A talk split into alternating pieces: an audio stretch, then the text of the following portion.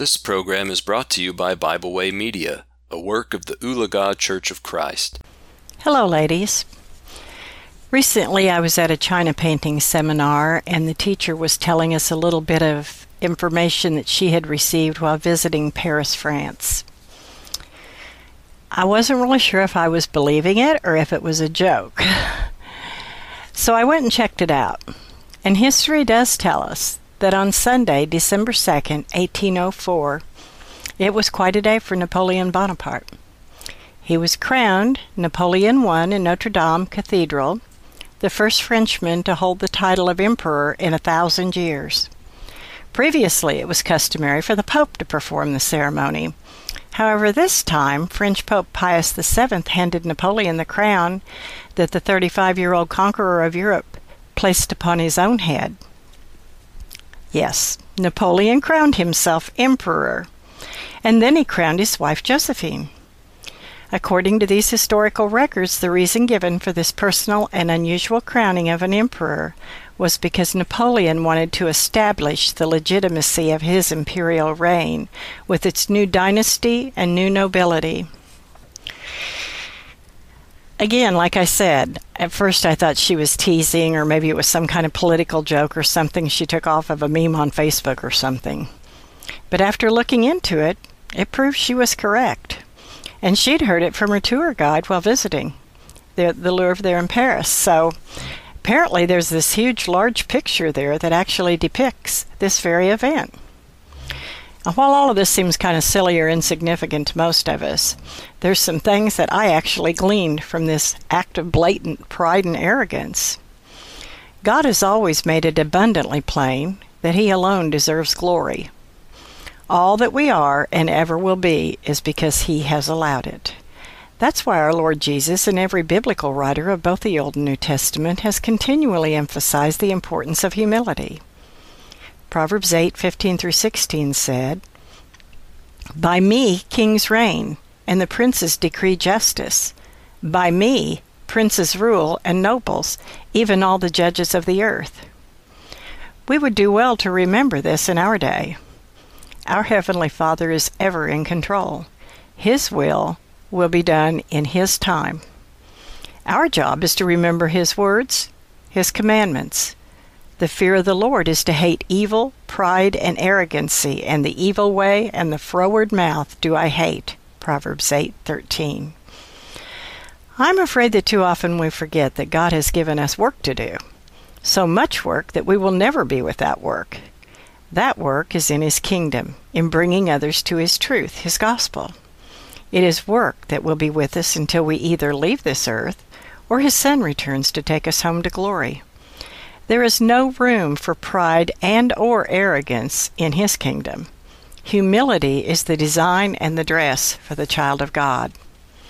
Likewise, ye younger, submit yourselves unto the elder.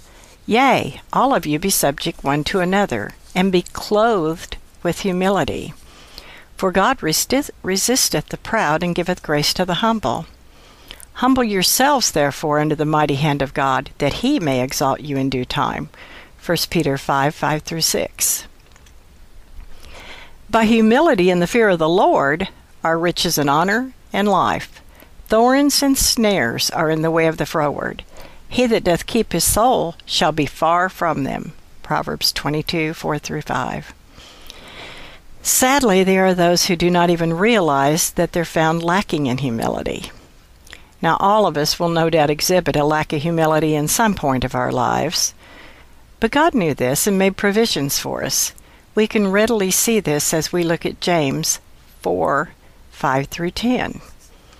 Do ye think that the Scripture saith in vain, The Spirit that dwelleth in us lusteth to envy? But he giveth more grace. Wherefore he saith, God resisteth the proud, but giveth grace to the humble. Submit yourselves therefore to God. Resist the devil, and he will flee from you. Draw nigh to God, and he will draw nigh to you. Cleanse your hands, ye sinners, and purify your hearts, ye double minded. Be afflicted and mourn and weep. Let your laughter be turned to mourning and your joy to heaviness.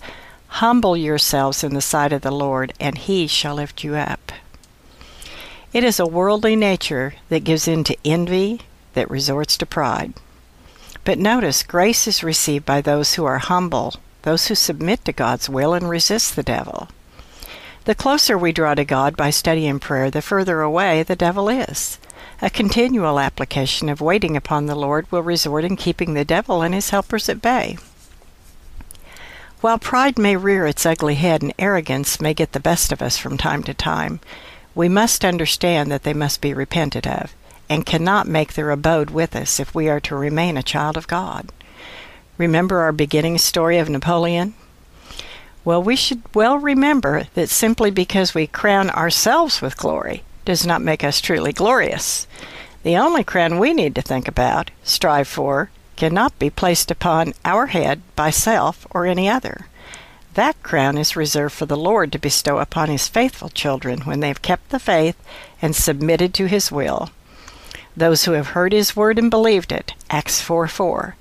Those who've repented of their sins, Luke 13:3, and confess the name of our Lord, Acts 8:37, and finally, then are baptized, immersed in water for the remission of their sins, Acts 2:38.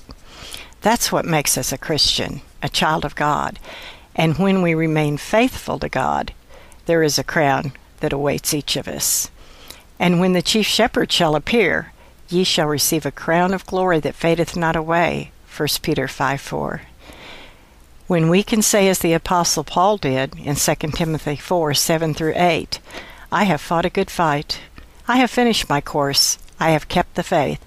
Henceforth there is laid up for me a crown of righteousness, which the Lord, the righteous judge, shall give me at that day, and not to me only, but unto all them that love his appearing. You can know, ladies, that your crown is waiting to be placed upon your head by the one who created, maintains, and rules the universe, not by some man or by self appointment. God has called us to glory through his gospel. But the God of all grace, who hath called us unto his eternal glory by Christ Jesus, after that ye have suffered for a while, make you perfect, establish, strengthen, settle you. 1 Peter 5:10. May we always remember to humble ourselves in the sight of the Lord, as we are commanded.